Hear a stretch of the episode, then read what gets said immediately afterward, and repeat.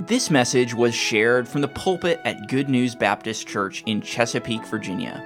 For more information, visit us online at goodnewsbaptist.org. Welcome back to the third lesson in our series of bringing chaos, excuse me, bringing order to chaos. That's, yes, we're learning the opposite there. Uh, we're bringing order to chaos. And this evening, what we're going to be looking at is lesson number three. We're going to be looking at the mandate, God's mandate for order. And so I understand really for these first several lessons, a lot of it um, is is going to be a little bit of overlap, but that's good because I want us to be able to really solidify it.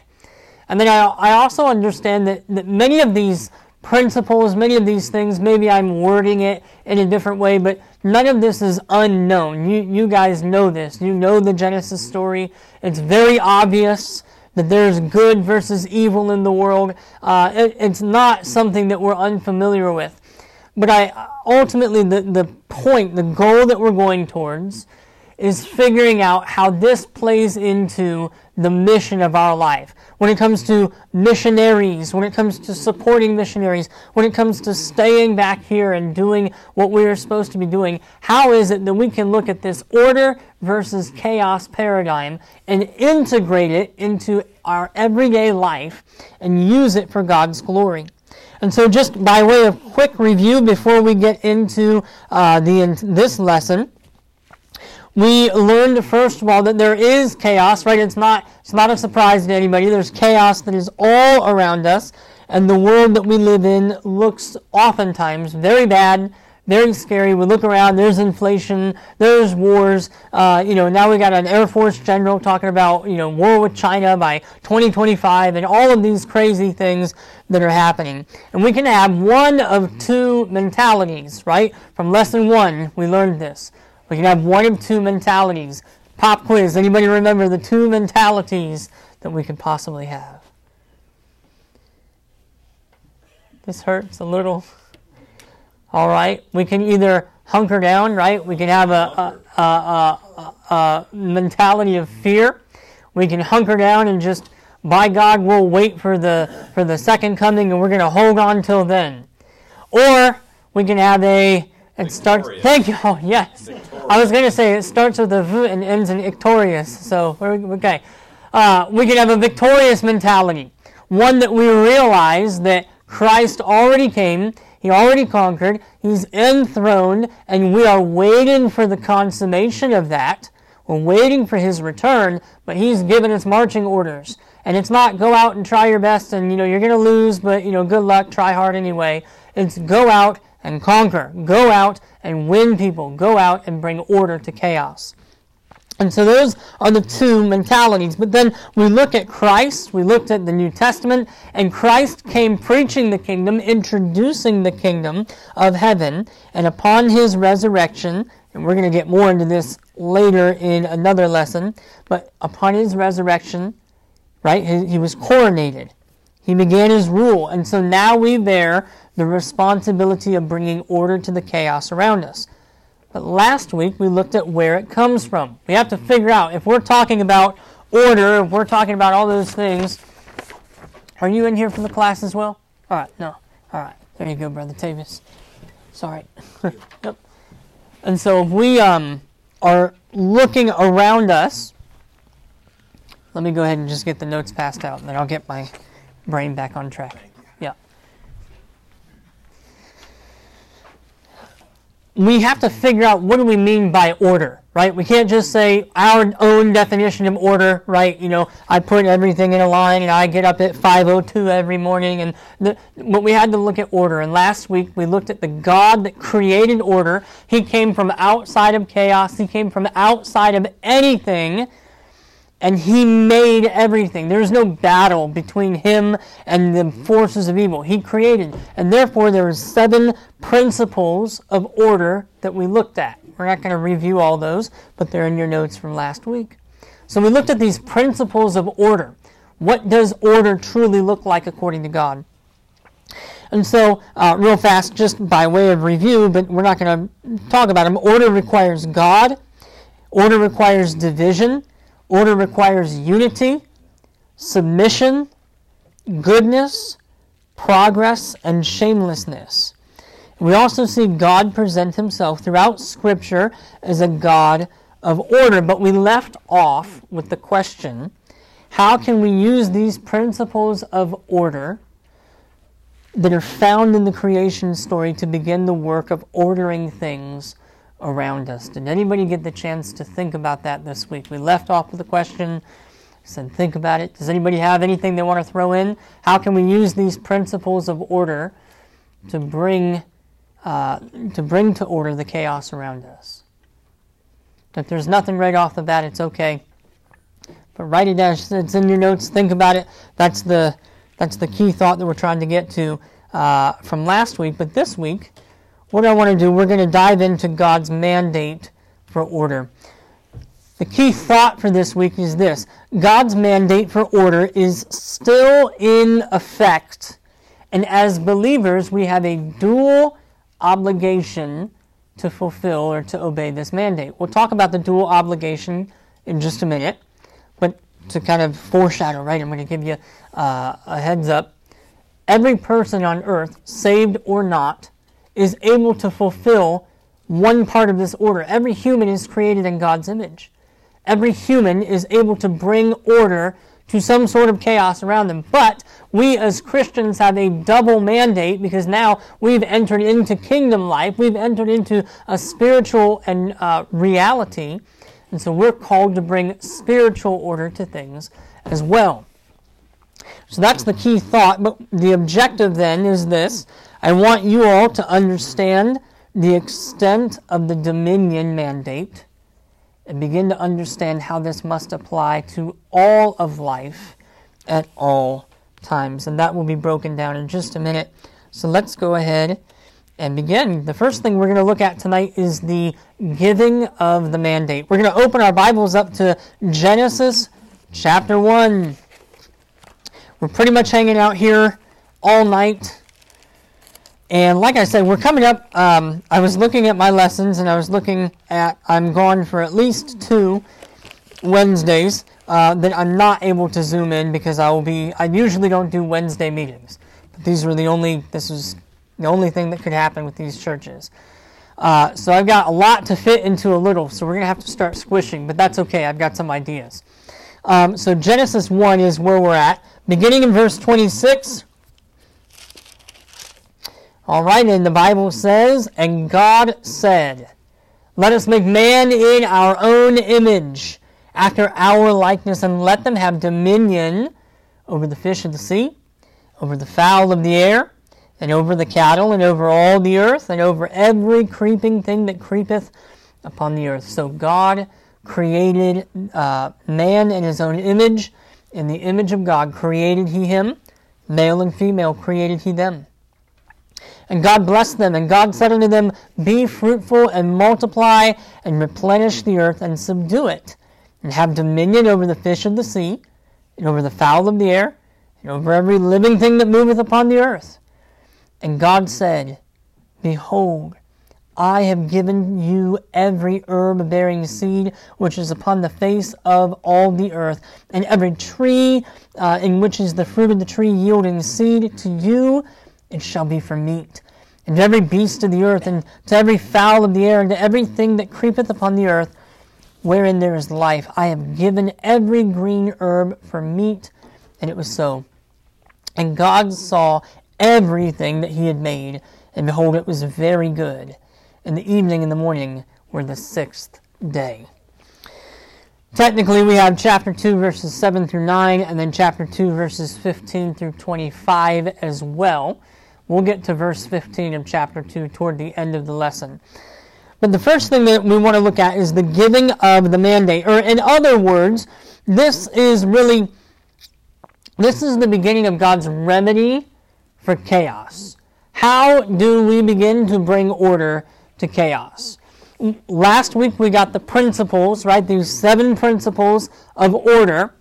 And now we begin to start figuring out okay, we look at God, we look at what He did, and He gives this mandate, this command, and this is how we begin to implement things. So, really, we're hanging out for the most part in verse 28 of chapter 1. The first words really recorded, and if you, and this is also from Genesis 2, verses 7 through 9. Um, some of the first words recorded to man were both a command and a blessing, right? So we will look at chapter 2. It's not too far away. Um, let's see here. Let's go down to verse 16 of chapter 2. And the Lord God commanded the man, saying, Of every tree of the garden thou mayest freely eat, but of the tree of the knowledge of good and evil thou shalt not eat of it, for in the day that thou eatest thereof thou shalt surely die. And we also see in some of the texts that we just read uh, in chapter 1, verse 20, let's see, uh, 20, hmm? oh, 20, 29. Behold, I have given you every herb, right? And so God blesses them. So, what we have here, the very first words of God to mankind are both a blessing and a command all at the same. Man was created to be co ruler with God.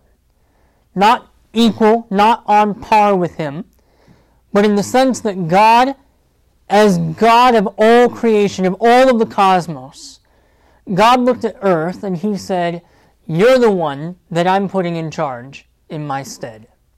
And what's really amazing is that we see this fall, and we'll talk about this later, but we see this fall, but now all the way over, let's see, um, that way we don't all have to get there. I'll just turn there. Ephesians chapter 2, verses 5 through 6. Well, right off the bat, maybe you guys know this. Where does it say that right now we are seated at? Hmm? In the heavenlies? We are seated currently, right now, with Christ in the heavenly places. In other words, what I want us to understand right off the bat tonight God created everything. He said, Hey, you, mankind, I am glorifying, I'm elevating you. Psalm 8 tells us that we were crowned with glory and honor. I'm elevating you to rule everything in my stead. We fell, and now, due to the grace of God, in Christ, we have been elevated again not as gods, and you understand what I'm saying, but we've been elevated back to a position of honor. And so, what we need to understand is that we come to this, we come to the ability to bring order with authority. This isn't us trying to mm, trying to impose our will on the chaos around us. This is us coming to chaos in the authority of Christ, in Christ, and being able to say, hey, look, I'm here to bring order to this situation. So let's figure out how that happens. Verse 28 And God blessed them. Here's the words, right? And said unto them, Be fruitful and multiply, replenish the earth, and subdue it, and have dominion. So, number one, under the giving of the mandate, so I guess letter A, we see that be fruitful and multiply. How are we supposed to take these seven principles of order? How are we supposed to look at all of the chaos around us and to bring it into order? Now, I asked this question. I want to ask it again. We, we talked about how, um, how the chaos often makes us feel. I think one of the first classes you know, and we had we had different answers. We had scary, we had angry, right? It makes us feel nervous, angry, frustrated, confused. Because when we look around at this world, the chaos is a little bit bigger than we are, right? I can't fix anything in Honduras. Not you're going to Honduras, but I can't fix anything. I'll point this way in Honduras, and I can't fix anything in Russia, and I can't do anything about uh, Ukraine right now. So, so how, what does it mean then for me to bring chaos to order? Well, the very first thing, or order to chaos, I keep getting that mixed up tonight. The very first thing is that to be fruitful and multiply. How does this work? First of all, we look at the general observations. The word fruitful is just the word para. It's, it's a very general word for to bear fruit. Then we look at multiply. It means to increase or to be great. This is this is this is a great command. Think we're all married in here, right? Everybody's happy. Almost all of us are all married, and everybody's happy that God gave us this command: go out, be fruitful, and multiply. It's a wonderful, wonderful command, and so uh, it means to increase, to to become great. But here's here's where we start to look at things. If we're going to bring order to everything else around us, if we're going to bring order to our job, if we're going to bring order to uh, all of the crazy things, and we want to affect our country, it begins with us. Order must begin with yourself. Adam looks around, and in verse 2, or chapter 2, verse 20, and Adam gave names to all the cattle, and to the fowl of the air, and every beast of the field, but for Adam there was not found an helpmeet for him. I can't imagine being Adam. Uh, one, that would, I mean, it'd be pretty cool. First person in the world. You are wise. You are, uh, I mean, you're just, I don't know. I have no idea. I would have no idea what it's like to, to be that. But you're looking at everything, man. I mean, you're looking at the great woolly mammoths, and you're looking at, you know, T Rex over here, and, you know, he's got, you know, Daddy T Rex and Mama T Rex, and, and then he looks around and there's nobody for him. And Adam realizes that there's kind of an issue here, and God did that on purpose. Adam looks around and he realizes there's no Ezer Kenegdo. We talked about this last, uh, last week. There's no help meet for him, there's no completer for him. One thing that if we're going to begin to bring order to the chaos that is around us, we need to realize that we first work on ourselves. I cannot bring order to anything if I'm in disorder. Have you ever had that happen where uh, where people kind of come up to you and you know they give you advice about you know housekeeping and you're like I've been to your house before you know that kind of a thing or uh, you know that would be like me coming up to Brother Warren and saying you know let me teach you a thing or two about about about turning wood. You know I I can I know how to turn wood like a little tiny bit but that's it. And that'd be me, that'd be the, the, the, the apprentice coming to the master, right? And saying, Here, let me show you a thing or two. I need to get myself in order first. And so order needs to begin with ourselves. And then order must extend to our home and our families. In other words, to fix the world, we need to fix first our families. 1 Timothy 3 2 Obviously, it's, it's being spoken specifically to, to pastors, to bishops, but it says, look, how can you how can you rule the church? How can you come in and be an example to others if your own household is in disarray? Now, every believer ought to be able to live up to most of the qualifications of being a pastor. I mean, you know, I, I get there's some things that other people can't live up to. You know, we can't have a, a, lady being the husband of one wife or something like that. I get that. But morally, all of those moral commands, that's not only for pastors, that's for all of us. When we go back and we look at Genesis, what is God instituting? The first thing He's instituting is a family. And in order for, he, He's got big plans for Adam. Look, I'm putting you in the garden. You're going to rule the world. Step one get a wife, order your family. That's, that's step one. So we need to be able to first rule ourselves, bring ourselves in order. And we also see Paul talk about this. Paul says, I bring my body under subjection, right?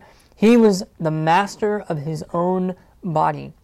And then, if we have a family, we need to be able to order our families. And so the common teaching is true, right? If you are married, then aside from God, right, it's marriage first, then the children, and then everything else. If we're going to be able to order whatever else is around us, we can't come back to chaos in the home and expect to be able to create order out in the world. It's just not how it works. And so then there's a spiritual observation about this as well. Order then needs to be extended into the broader category of being fruitful and multiplying disciples of Christ. Remember, what we're looking at tonight is, is again more principles.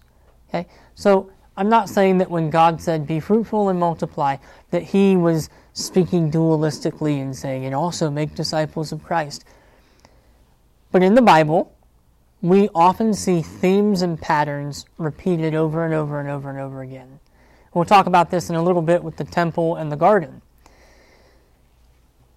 I really believe that if we step back and if we look at these things as mature Christians, we see if we're going to bring order to what is around us, yes, obviously in our physical families, with our physical self, we bring all of that into order first. And we're to be fruitful and to multiply, to realize we need people, I need to bring myself into order, and then if God gives me a spouse, I go out and I create order in my family. But we also are told to, um, uh, to be fruitful and to multiply, to bring people to Christ. We are also to exhort ourselves and each other in marriage, to exhort our children, right? Deuteronomy 11, 19 through 21 talks about how we're to write these on the table of our heart. We're to write the law on the doorposts so that when we go out, when we sit down, when we lay down, we are imparting spiritual knowledge to our children. How do we bring order to what is around us? We start at the home. That's really what it is.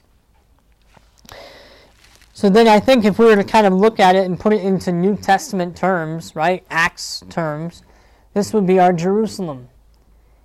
If we're going to bring order to the rest of the world, it has to start close to home. All right, any observations, any questions thus far? No? All right, good. For what it's worth, I'm feeling a little stuck tonight. I know what I'm trying to get out, but I'm just, eh, it's coming out. So try not to do te- preachy stuff. Letter B. Right? So this, this uh, verse 28, he blessed them. What's he say? He says, Be fruitful and multiply. I'm not a Hebrew scholar, okay? But uh, when I look at it, if I'm understanding it right, that's kind of like one command. It's not be fruitful, and then the second command is multiply, and then it's you know this and that. It seems to me to match up. Be fruitful and multiply. So then, second of all, it's fill and subdue. Fill and subdue. The first word is just mala, means to fill up. It's a really basic term. But the second word, now I remember growing up, my dad used to say, we're going to put a kibosh on it. Never knew until just a few days ago where the word kavash came from. And it's right here, it's the word kavash. That was pretty cool. So, Dad, you've been teaching me Hebrew all my life. Uh, just, just roll with it. Tell me that you knew it, and there you go. So, this word kavash, right? It, it's the word that we're looking at here to subdue, right? Be fruitful, multiply, and then it says be uh, replenish the earth and subdue it. Replenish is just this word for fill it up, right? and then uh, and then uh, sub- subdue it. It has the idea of to bring into subjugation or subjection. Now, most of the time, if you look this term up in Hebrew, most of the time it has to do with land. Okay, and it's saying bring this, cultivate it, bring the land into subjection. There are times, though, uh, where it does talk more about bringing a conquered people under subjection as slaves or as, uh, as forced servants. And so ultimately, it's not, it's not necessarily a, um, I'm not saying that it's a negative term, but it's a, it's a harder term. This is something that we are to bring it underneath of something, we're to bring it underneath of order, and we're to keep it there. That's the idea. And so we are to fill up the earth, and then he's talking about the land, right? We're to subdue it, we're to bring it under subjection. Anybody here have a garden? Yes, one. All right. One guy. Two. All right, two. I know Sarah's dad, uh, they have a massive garden that they do every year. Now, Brother Mike, does it stay under subjection for you all of the time? Or do you have to weed it? We have to weed it a lot, you know. Yeah, all the time. Right. And so what's interesting is this is done before the fall. This is this is uh, God saying, "Look, keep it under subjection." This is before the fall. Just an interesting thought to me. Um, I've got some theories here and there, but that's neither here nor there. Uh, but what I want us to see then is that this command to fill and subdue is directly talking about the ground or man's work. And so, what we can take away from this then, how do we go out and we begin to bring order to chaos? Number one, we're fruitful and we multiply. We look at ourselves, we bring ourselves into order, we bring our family into order, we do what is immediately around us uh, within our, our family unit. But number two, we need to understand that order must extend to our immediate surroundings. All of that we have, the things that we have control over, our work, our neighborhoods, property, our car, etc., should all be brought under order. Now, what I'm not saying is that everything needs to be perfect. I'm not saying that if you, uh, you know, you have a messy kitchen tonight when you leave church that you are in abject sin. That's not what I'm saying at all. But I'm saying in general, if we want to bring order to all of the big things that we feel like we can't grasp, it starts with us and it extends outward little by little. And so we see, uh, for sake of time, we won't go there, but they're familiar verses. Ecclesiastes 9.10, Whatsoever thy hand findeth to do, do it with all thy might. Uh, growing up, I remember my dad uh, would always, we started a lawn care business. I started it, he stole it, that's another time. Uh, but uh, he would always teach me, look, do it with quality. Always do it with quality. If you see a little piece of garbage on the ground, don't mow over it, pick it up, you know, that kind of a thing. That's what I'm talking about. We've lost that in our society today. You know, so many people uh, are fine with things being done, you know, 93% of the way. It was almost good, right? Now, there's a difference between excellence and perfection, right? There's a big difference. We need to strive for excellence. Perfection often takes way too long, and we can't achieve it most of the time because we're not God, right? But, but we need to be able to extend order to our immediate surroundings. Pay attention to the little things. Look at what's going on in your neighborhood. Figure out these things. Now, this sounds small, doesn't it? Maybe you were coming to class and you're like, all right, we're going to come and figure out how do we bring order to China. But it starts with doing these little things. It starts with being able to simply be obedient and bringing order bringing subjection to the chaos that is immediately around us. I tell people often that, you know, half of our job in Chuuk is just keeping the jungle out of our house. Like it, you know, it's it's we have a we have a pretty large yard, and at the back of it there's a fence uh, that goes into more of our landlord's property, but it's just jungle. And so I am constantly having to just whack that stuff back the jungle is constantly trying to get into the house and what you know dirt. We got lizards all over the place, which are good because then we don't have cockroaches all over the place. But you know, we're constantly trying to keep things. And then I've got, you know, I've got a really pretty plant growing here, and then the jungle tries to kill it. You know, and so that's this idea. Until we get into eternity, we will constantly be fighting back the chaos in our immediate area. But that is part of God's plan for us. So, what's the spiritual observation then? When we look at this, I'm not trying to allegorize or I'm not trying to, um, you know, make it higher than the Lord intended it to be, but I do believe that there are parallels. So this extends to our surroundings, and the question is: Is do we bring spiritual order wherever we go? There's a there's there's there, I just gave away the answer that I was going to ask you about.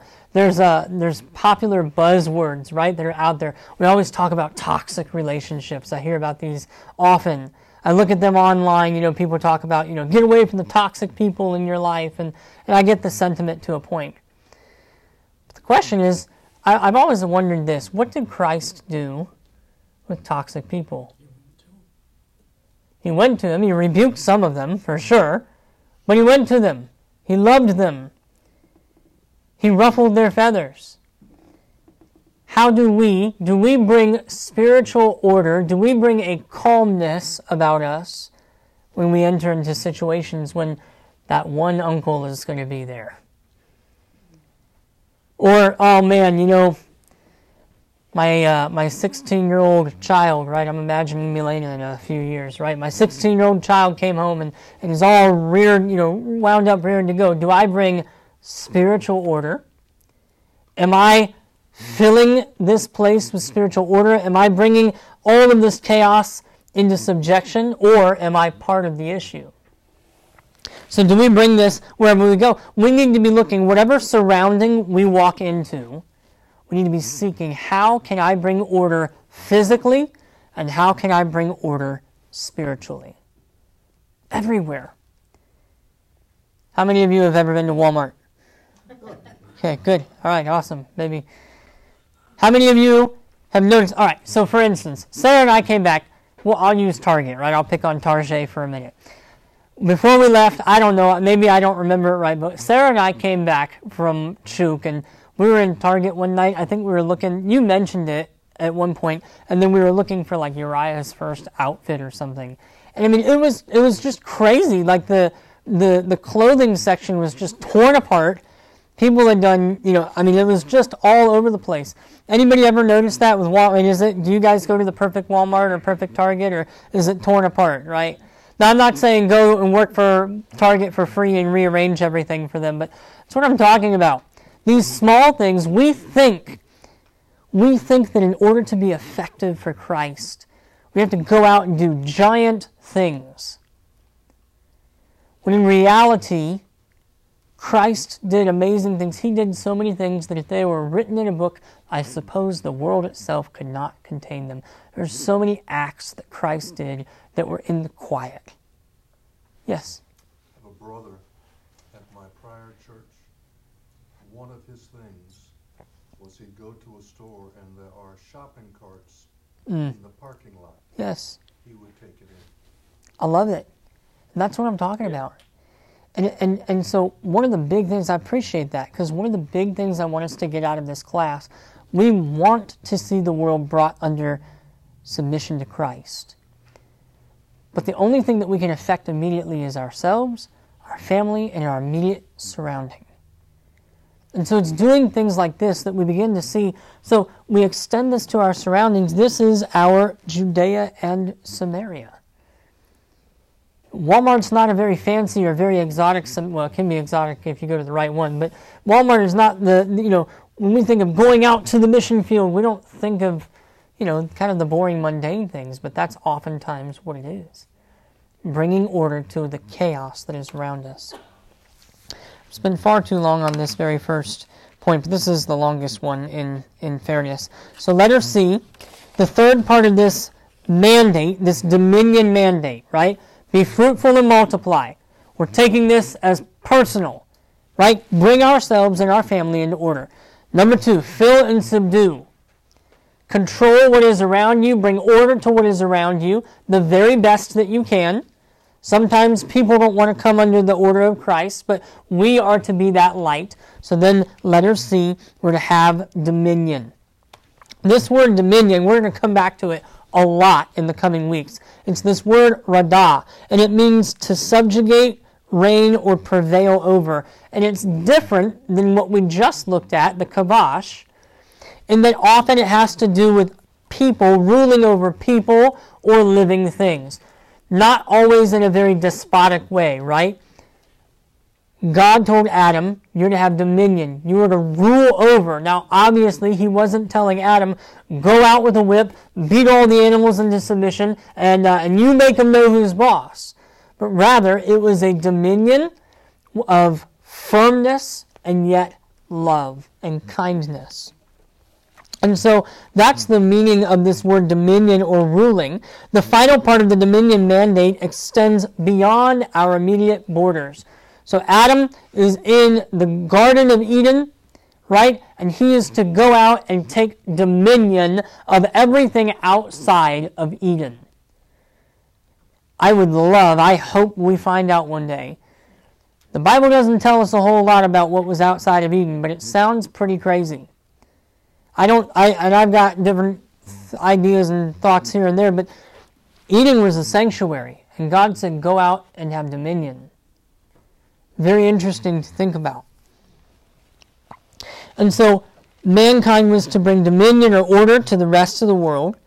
And the more order that is brought, the more that it, God is glorified. So, you know, just as a side note, this is why we take care of animals and we take care of the environment and we take care about rare and exotic species. I remember growing up kind of thinking like, ah, poo on the environmentalists and poo on this and that. What they've done is elevated the creature over the creator. But oftentimes what we end up doing is the inverse, where we say, well, forget all of that. That's all hogwash, and we're just here to serve God. Well, God put us in charge of a very physical world. You know, when Christ, this is interesting, when Christ went in and cleansed the temple, did you realize that he didn't knock over the cages of birds? He left them up. Christ cares for the sparrows. And so we, as the rulers of this earth, ought to also care. I'm not saying go out and you know lick dogs in the face and all that stuff, but like we ought to care for the world that is around us. This is part of the dominion mandate. If you want to go out and bring order to chaos, go out and take good care of this world. But this is also then kind of more obviously, this is the spiritual observation of, of the bigger picture. Missions then is bringing ultimate dominion, the dominion of Christ, to places that are not yet conquered by the gospel. And therefore, this is our uttermost parts of the earth. We're to be fruitful and multiply in our own Jerusalem, in our own selves, in our, our, our own families. We are to fill and subdue, to bring our immediate surroundings into Christ's dominion. And then we are to go out and take dominion of the further reaches. We're to go out and attempt hard things. And so, yep, I wish we had a lot of time. Uh, but Habakkuk 2.14 and Isaiah 9.7. I'll just sum them up for you real quick because we're going to have to wrap up here in a minute. Habakkuk 2.14 says, The earth shall be filled with the knowledge of the glory of the Lord.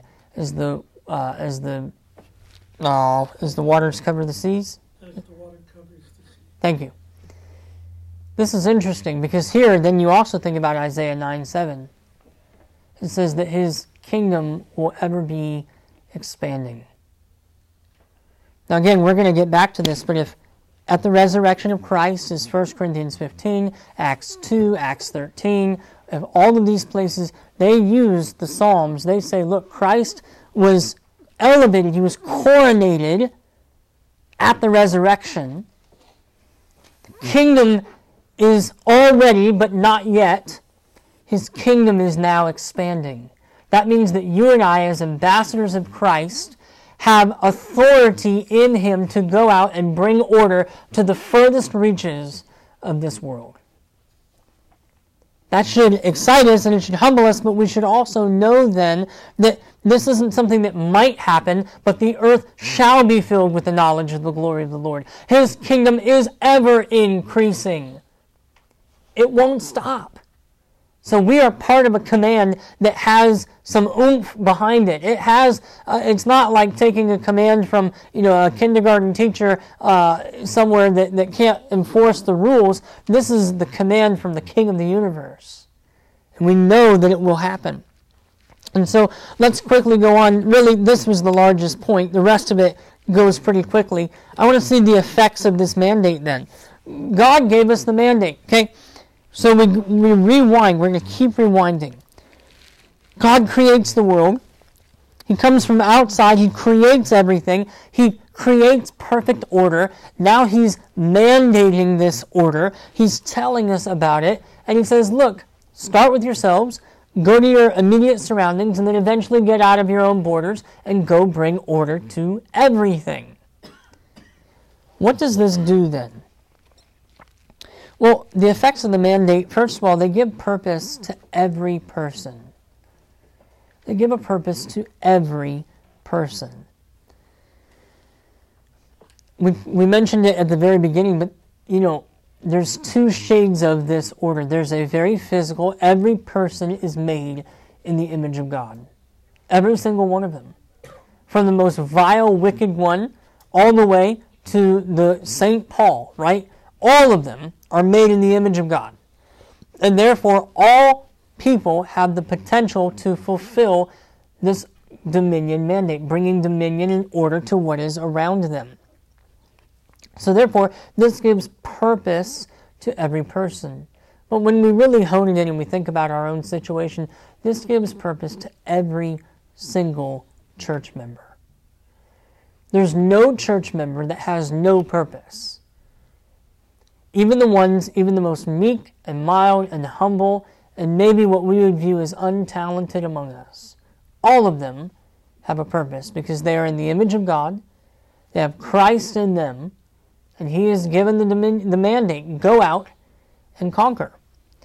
This gives direction to every person. Man, we look around today, there's an epidemic of men, especially young men, that have no unction in life. They don't do anything. They stay at home, they live at home, they play video games, they go out and work a minimum wage job. Why? Because they don't understand that Christ has given them an amazing opportunity, an amazing command go out and bring order. That changes lives. This gives potential to every person.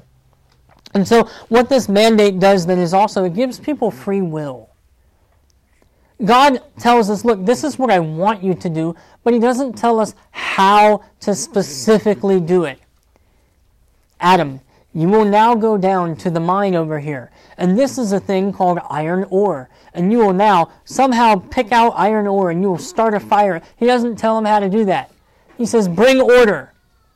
And now people are out finding iron ore and they're making brass and they're having to create garden tools so that they can they can uh, properly tend to everything and, and, and they're making wheels and they discover fire. Why? Because God gave this mandate for order. Many bad people have had dominion, right? We look at Nimrod, we look at Pharaoh, we look at Ahab, Herod, we look at Hitler and Mao. We look at a lot of the petty tyrants even that are in our bureaucracy today. People that get a little bit of power and dominion and they lord it over people. But it also means that we all have free will, that we are all able to fulfill this command from God. All right, number three then. We won't be able to spend as much time here as I was hoping, but that's okay. Everybody good? I think we technically have till a quarter after, am I right? Okay, everybody all right? Any questions or comments thus far? You know, when I was a kid, I used to work on, on farms in the summertime, and um, all these dairy farmers would bale, bale hay and alfalfa. And you look at their fence rows and how they're maintained. And then I look around here in some of these neighborhoods, and the fences are falling Yep, over. yep. And there's all, goodness gracious. Yes, sir. when we moved into our current house, we had a, a fence that was falling down, so that went away, and we put up a new fence. We had seven foot high ligustrum so they couldn't see the trail. Mm. Our chainsaw took care of all that. Yes, sir. And now we can talk to people on the trail. Awesome. And they had all these holly bushes around his house. That all went away. now I can see into a window, man. Hey, How about that? You know. Yes, sir. Awesome. Well, that's good. But people, you, you look at somebody's yard, though. I can tell a lot about a person and their yard. I agree. The grass is growing all over the sidewalk. Yes, sir. And, uh, brother, I'm telling you, man, you're 25 years old. I'm a little older, but yeah. They don't know what work is. I don't know what to make of it. well, real quick, we want to finish up. We're going to look at the realm of the mandate. Okay, this might be obvious, but I think there's some points that we miss on this. And, and, and Brother Mike is bringing something out before he even knew what I was going to say. But look, we are not Christian Gnostics.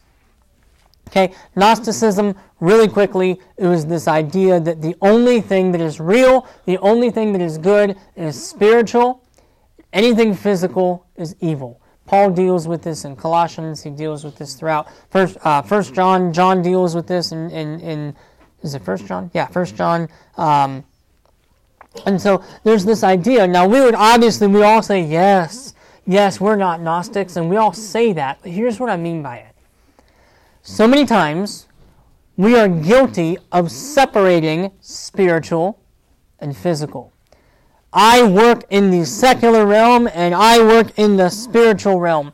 and that is separating what God never separated. God commanded man, bring dominion to this earth. Why? To work with me. And so we are not Christian Gnostics. What is this command? So again, here's why I'm bringing this out. So many people now are hanging on for dear life until the second coming of Christ, and we're just trying to get as many people saved as we possibly can, and that's great. We ought to be going out and proclaiming the gospel, but we also have order to bring to the physical things around us because Christ commanded it. He made the world. We talked about this last week uh, where we look at uh, 1 Peter 3 and it, and, and it talks about how he's going to burn up the world, but really that word is talking about how he's refashioning it, he's purifying it, and bringing out the good, right? And so we cannot be Christian Gnostics in this. We need to go out and physically around us, like Brother Mike is saying, clean up the yard, man, make it look good. Do your best around you, pick up the garbage, these small things. God created man to rule the physical world, and the physical world is where we will dwell. Revelation 21 2 tells us the New Jerusalem is going to descend to the earth. So, this is our home. We better take good care of it now and bring order to it now for the kingdom of Christ. Now, um, I've already asked this. I don't know if this will pop up. Let's see. Yeah, all right, so spiritual. The realm of the mandate is also obviously spiritual. Mankind was supposed to be priests before God. The temple mirrored the garden. The temple mirrored the garden. It's really interesting in the way that we can kind of bring this out. Um, if you look at Exodus 25, 31 through 40, you look at, and this is just one small example. I mean, I, I couldn't list all of them in the temple, what was most of the imagery? It was pomegranates and trees and flowery things. The temple mirrored Eden. How do we also there, there's some words that in verses in chapter 2 verse 15 he tells Adam to dress the garden and to keep the garden. This word dress is the word abad. And it's used of the same uh, it's used of the priests later on in, in Numbers 3, verses 7 through 8. The priests are told to do this thing. They're told to abad, right? To cultivate, to minister within the temple. Genesis is using priestly language about Adam and Eve. They were to be priests then they were also to keep it, which is really interesting word. Again, it means to observe or to watch it or protect it. Maybe were they supposed to keep it, guard it from Satan? I don't know. Uh, but they were to protect it. And again, this is the same in the same passage, Genesis 3 7 through 8. This word for keep is used of priestly duties. This is important because Christ made us, humans, to dwell on a physical plane with very spiritual realities also happening. Not separated, but together. What does this mean? We're going to keep hitting on this point, but over and over and over again, I need us and I want us to understand our physical work is not separated from our spiritual work. God made humans to be priests unto him, rulers of this world. And what was their job? Gardening, subduing, bringing order to chaos. So this mandate hasn't gone away. The fall messed it up. We messed it up a little bit. We're going to talk about that soon.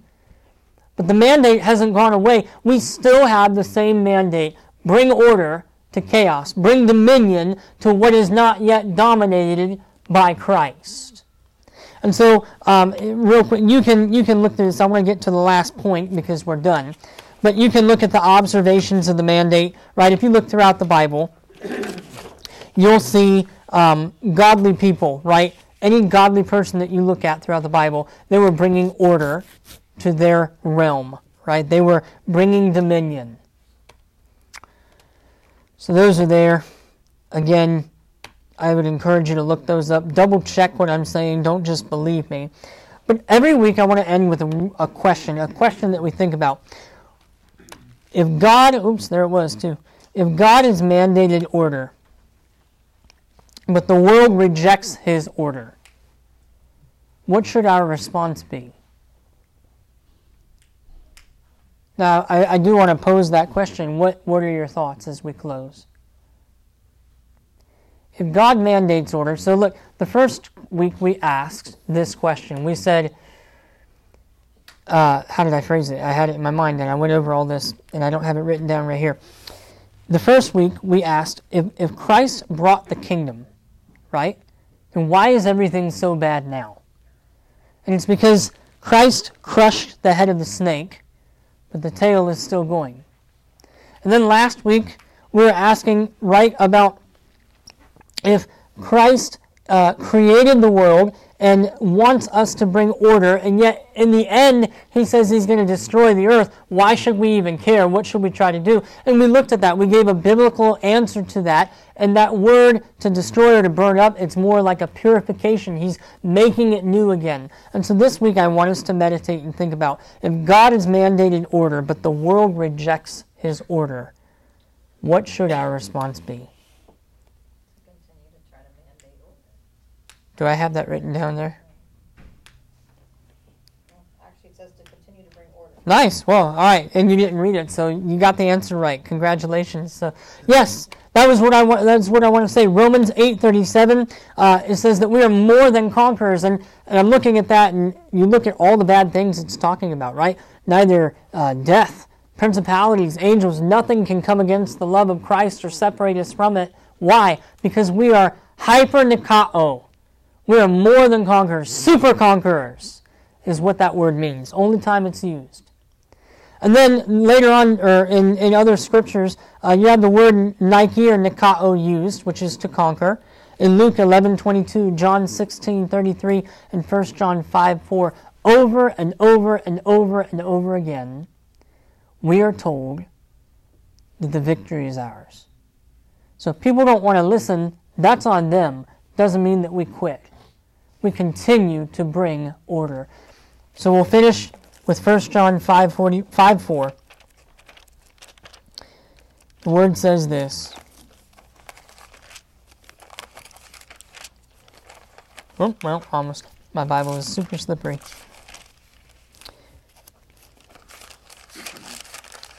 First John 5 4. For whatsoever is born of God overcometh the world. And this is the victory that overcometh the world, even our faith. We go out, we bring order, even when it keeps going back into chaos, when they reject it, and we trust that victory is sure. All right. Father, thank you for the day. We love you. Pray that you would continue to help us to bring order, even in the smallest areas of our life, because we know that if we are faithful in the little things, you give us more responsibility and you allow us to do greater things later. We love you in Jesus' name. Amen. Thank you for listening. If you have questions about your relationship with God, or you would like to know more about the ministry of Good News Baptist Church, you can visit us online at goodnewsbaptist.org or call us at 757 488 3241. We trust your heart was challenged as you listened, and we want to encourage you to share this message with others. May the truth of God's Word be your guide as you strive to follow Christ and make him known to others.